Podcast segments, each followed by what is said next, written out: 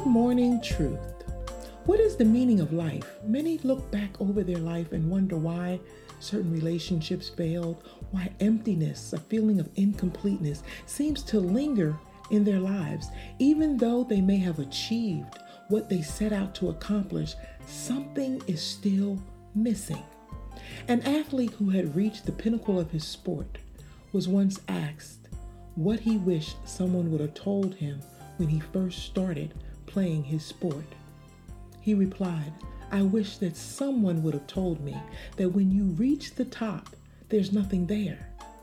See, many goals reveal their emptiness only after years have been dedicated to the pursuit of them. In today's culture, people lose sight of the meaning of life. They pursue many things, thinking that in them they will find meaning and purpose. Some of these pursuits include business, success, wealth, good relationships, sex, entertainment, even doing good for others. All of this is good and even admirable. But many have testified that while they achieve their goals of wealth and relationships and pleasure, there is still a deep void inside, a feeling of emptiness that nothing seems to fill. In calling his elect, God says, Bring all who claim me as their God, for I have made them for my glory. It was I who created them. Isaiah 43 and 7. The meaning of life is wrapped up in the glory of God.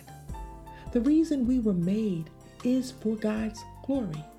And anytime we substitute our own glory for God's or put our glory before God's glory, we miss the meaning of life. Matthew 16 24 through 25 reads, If anyone would come after me, he must deny himself and take up his cross and follow me. For whoever wants to save his life will lose it, but whoever loses his life for me will find it. The world tells us we need to obtain power and to take control of our own happiness. But that's only half the story. The other half is always left out, and that is God must be the center of our existence, and we must be so committed to Him that everything we do rests on our faith in Him and our desire to please Him above all. For Psalms 37 4 says, Delight yourself in the Lord, and He will give you the desires of your heart. To delight yourself in means to draw closer, to engage with, to get to know, to acknowledge, to commune and converse with. Now that you know the secret, what's the plan to make God the center of your everyday life? For that is what gives God glory and secures the meaning of each of our lives.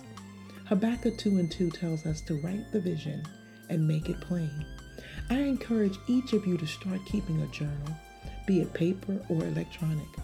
Write out your goals and your desires, and then create a plan on how you will infuse the glory of God into every aspect of your life and plans for the future.